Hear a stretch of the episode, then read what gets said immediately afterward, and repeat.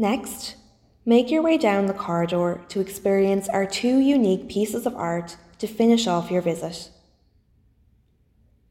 Seamus Heaney died in August 2013, and his last words were Noli Timere, the Latin for don't be afraid, sent in a text message to his beloved wife Mary.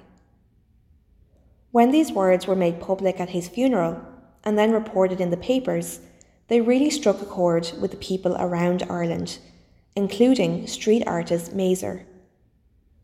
Maser created a piece inspired by these words on Richmond Street for good people in hard times. And he said that his aim was to stop people in their tracks and give them a positive message to take forward with them and reflect upon.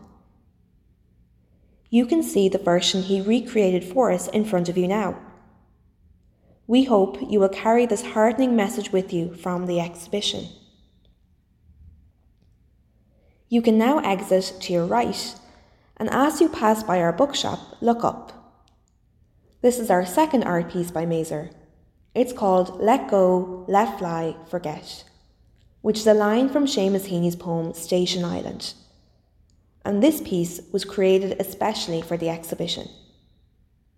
The stripes and the bright colours are something that can also be seen in Maser's street art and the prints he has created as well. It is a very bright and vibrant piece, and we love having it here in the exhibition.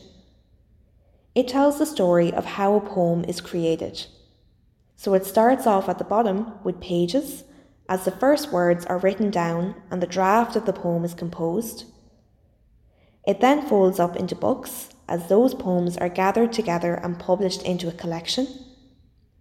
They gradually turn into birds as the poems are sent out into the world and belong not just to the poet, but to the readers as well. It is reminiscent of another line from Seamus Heaney Walk on air against your better judgment. Thank you for visiting Seamus Heaney Listen Now Again. If you enjoyed your time with us, we would love to hear about it. Why not leave us a review on TripAdvisor?